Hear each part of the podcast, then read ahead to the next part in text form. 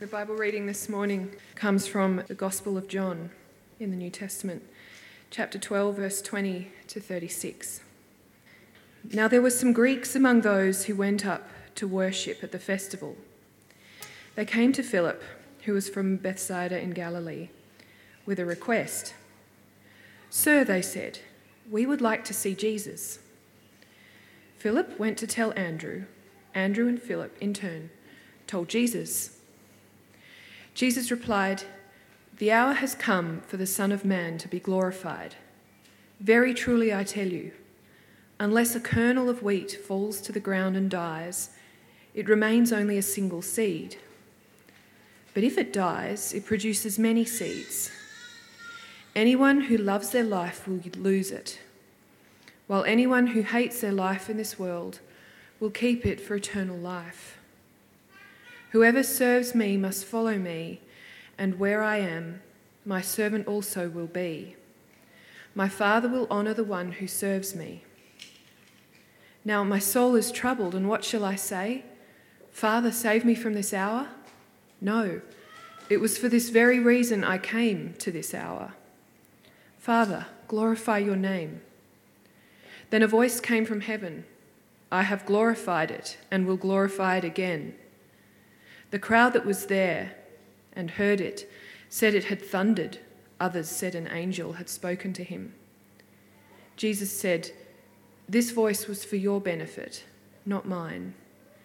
Now is the time for judgment on this world. Now the prince of this world will be driven out, and I, when I am lifted up from the earth, will draw all people to myself. He said this to show the kind of death he was going to die. The crowd spoke up. We have heard from the law that the Messiah will remain forever. So how can you say the Son of Man must be lifted up? Who is this Son of Man? Then Jesus told them, You are going to have the light just a little while longer. Walk while you have the light, before darkness overtakes you. Whoever walks in the dark does not know where they are going. Believe in the light while you have the light, so that you may become children of light. When he had finished speaking, Jesus left and hid himself from them. Well, good morning, everyone.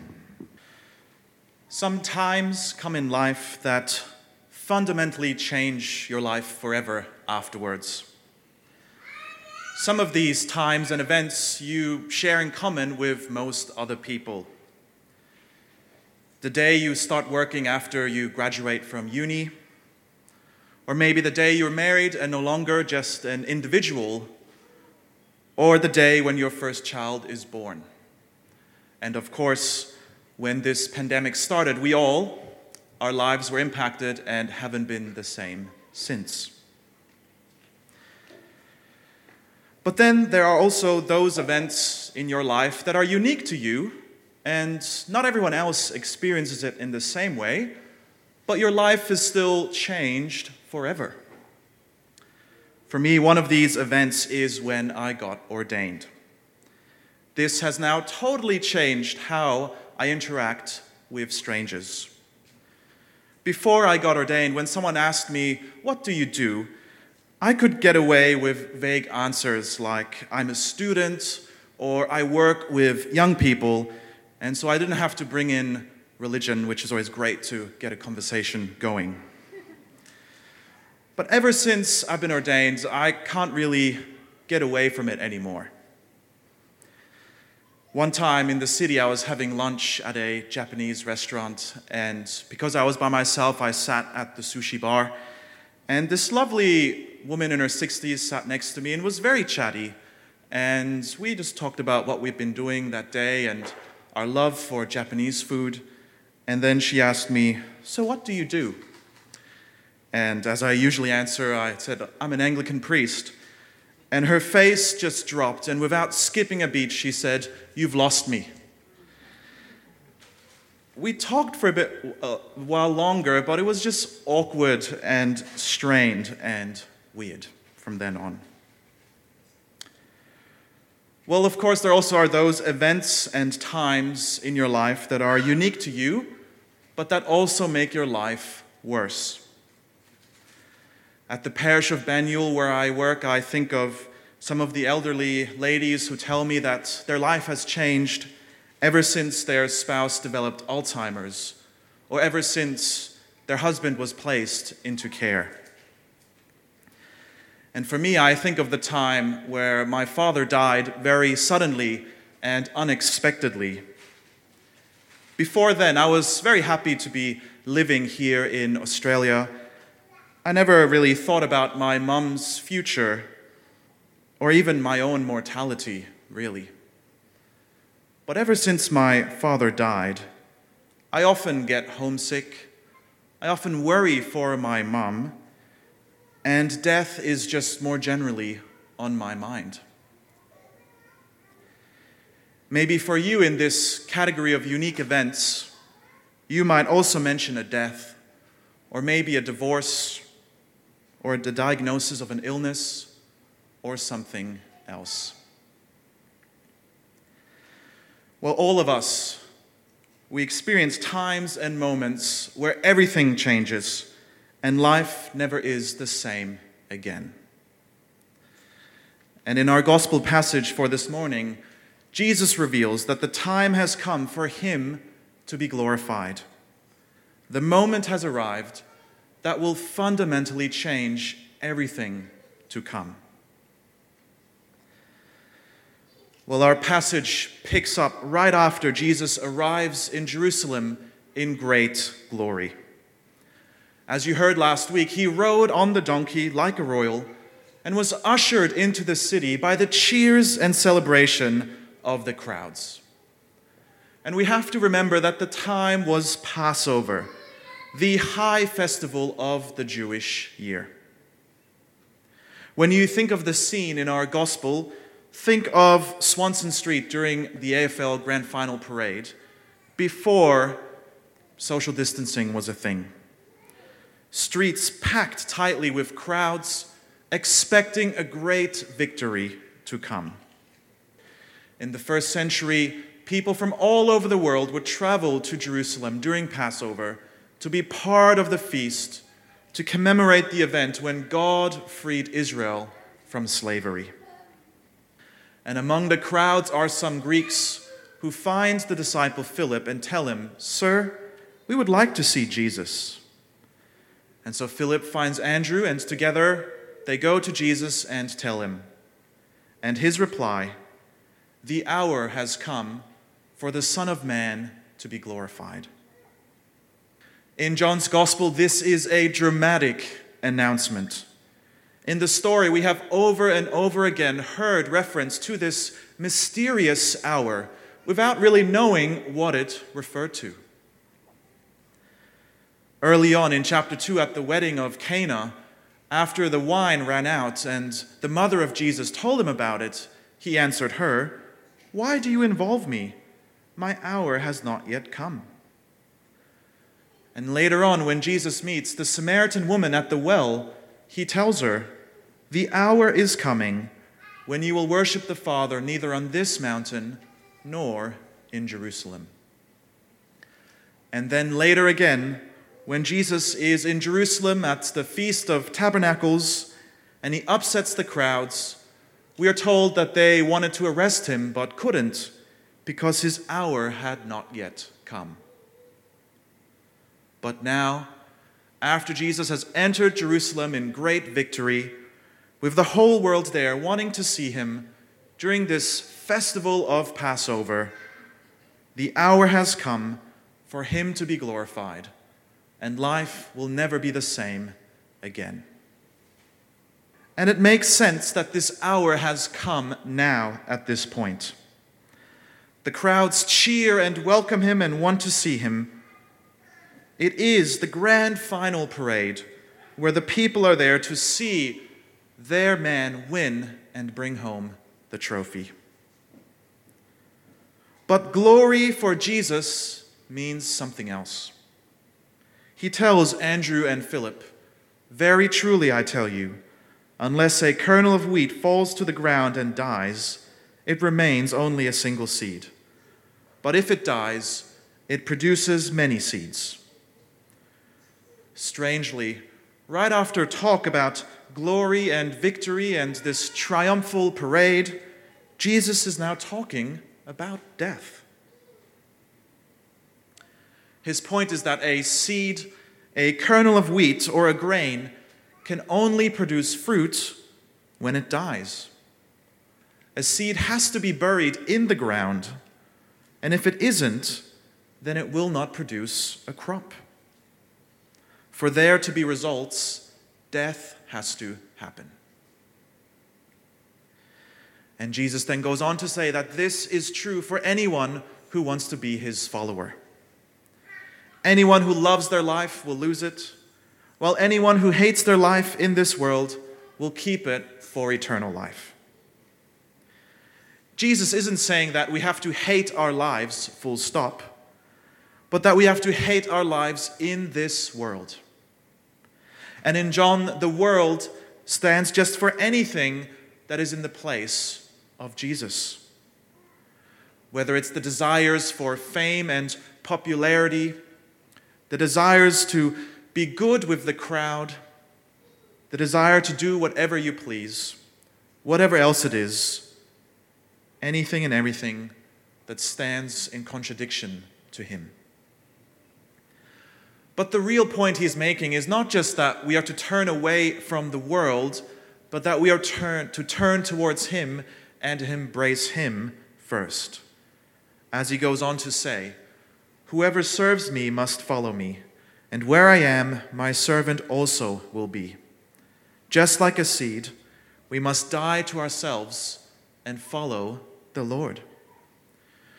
He tells us to imitate his life as our own, doing what he did, and putting to death anything and everything within us that stands in the way. And this is not something that is easy. I'm still getting to know most of you, but I'm sure that for anyone who has been a Christian long enough, there have come times where you had to die to yourself. Maybe certain career paths were closed because you couldn't compromise on your values. Maybe some friendships died and family relationships are strained because now you are the religious one. Or maybe for some of you, dating has become really hard because all of a sudden you're looking for a Christian and there just aren't many viable ones. And even besides these big things, just following Jesus in everyday life as you rub shoulders with others is difficult as well. When someone wrongs you or is a jerk to you, a small death has to happen for you to really forgive them. Not giving into hatred and bitterness when the world tells you you have every right to hate that person is really difficult. Jesus loved us unto death, and following him and his example will mean that we will have to die many, many times. But it's not the end of the story. After all, Jesus brings good news. And the good news is that whenever a seed dies, it bears much fruit. The good news is that the gospel reverses the order of the world so that glory comes after shame, victory after defeat, and eternal life after death. In dying to ourselves, we become one with Jesus, we imitate his example, and he promises that we will be honored by the Father. And this is again good news for us because most of us go through life not being recognized or honored by others. Sure, your company or employer might recognize you if you do good and perform well for the company and the city council and the Commonwealth might recognize you for your contributions to the community. But no one will recognize that one time you forgave that person who, in a road rage, abused you.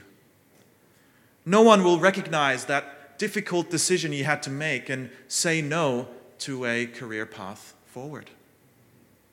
And no one will recognize that time where you had to kill a relationship.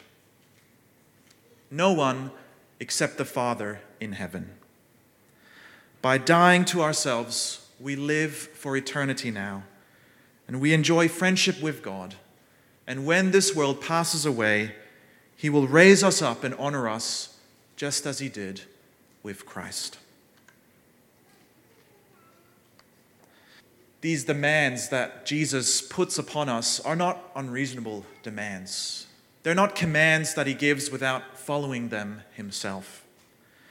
As we heard, His hour has come, and it's time for His life to be changed forever.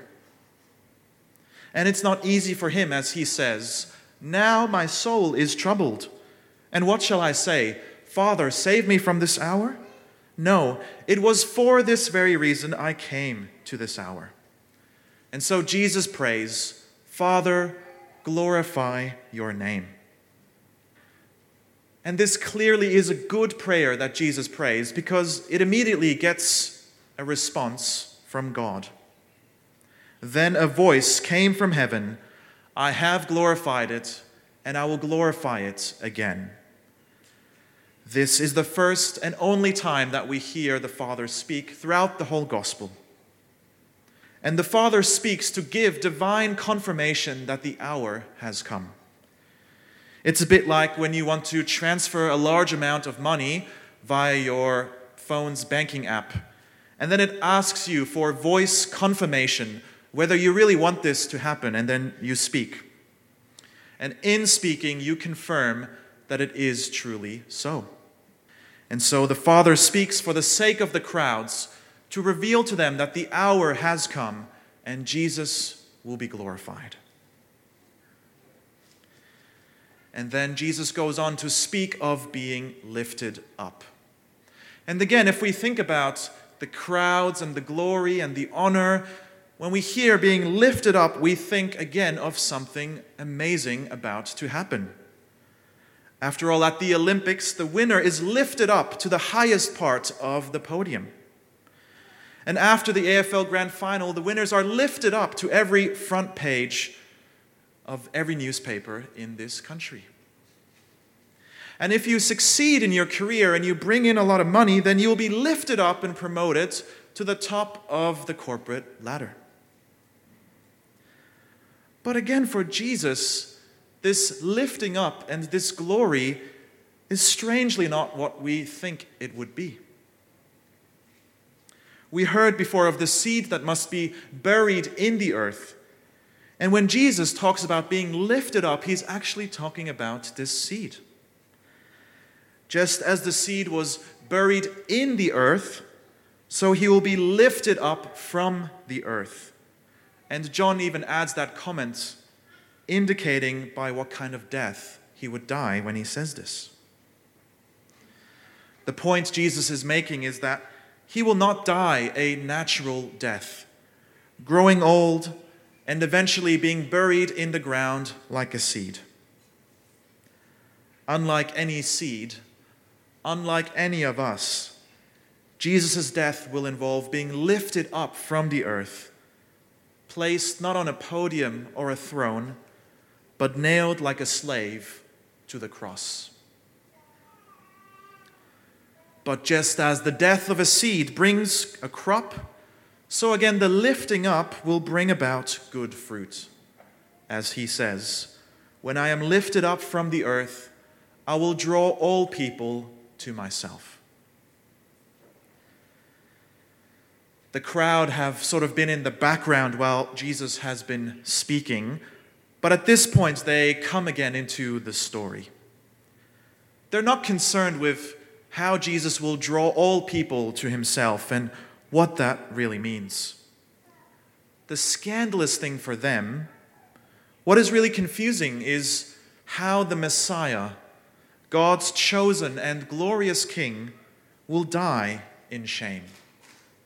As they ask, How can you say the Son of Man must be lifted up? What is this Son of Man? They wonder how, how is it good news if the king will be crucified. Why is it worth celebrating and cheering for Jesus now if it's going to end up in defeat? And how on earth is God's power revealed in a death upon a cross? And this sort of question that the crowd asks is just as relevant for Melburnians today. I think most people today would wonder what on earth does my life have to do with a crucified Jew from 2,000 years ago? Why should I follow the example of a man that will require that I will die daily to myself? And why can't we play the footy on a day that just happens to be Good Friday when this man supposedly died? Perhaps we all feel the force of these questions, of these sorts of questions, and we might ourselves sometimes ask them, What on earth do I have to do with this story? And yet, here we are on a Sunday morning, on a cold winter day, when we could be at home watching Insiders, could be out on the fields. We are here concerned with this man, Jesus. And so it really is the power of God. It really is the drawing of Jesus that we find ourselves occupied with him. And not just with the man Jesus, but also with the cross. And this is good news for us as we go through this difficult pandemic season and as we suffer. It is good news that Jesus is the one that draws us alongside the many things that are suffering within us during this season, whether it's our mental health or our finances or our relationships, I wouldn't be surprised if it's also your faith that you find is suffering. Maybe you have doubts, or maybe God seems distant, or you just lack the energy to pray and read the scriptures as you used to. But however we feel, we don't draw Jesus close to us. We don't work ourselves up into his presence in heaven. Instead, Jesus came down from heaven into our world of suffering, and lifted high upon the cross, he draws us to himself. And so, if we don't have the strength, that's okay. He has the strength and he will not let us go. This is the whole point of the hour. This is everything that his life has been leading up to. He came down to earth, died while he was being lifted up, and in so doing, he draws us to himself and makes us his brothers and sisters, children of the one heavenly Father. So, in conclusion, I opened by talking of events in life that can change you forever. Some moments and times can come and they transform your life for the better. And then there are some that are unique to you and they change it for the worse. Whatever it is, a time comes for everyone after which life is never the same again. 2,000 years ago, when Jesus entered Jerusalem during the festival of Passover, his time came to be glorified. Unlike us, though, where different events make our lives either better or worse, for Jesus, it all mysteriously is wrapped up into this one event. The hour has come, and he will be glorified, and his glory will be in being betrayed handed over to the authorities, crucified like a slave, and buried like a seed in the ground. But just like a seed produces much fruit when it is buried, so Jesus' defeat produces a great harvest. Although in this world we often die to ourselves in following him, we really are being raised up to eternal life. Although we imitate a crucified Jew from 2,000 years ago, we will be recognized by the Father for the ages to come. And although our faith is often weak and we struggle along, Jesus draws us to himself and will never let us go. His time has come, and because of that, our lives will never be the same again. Amen.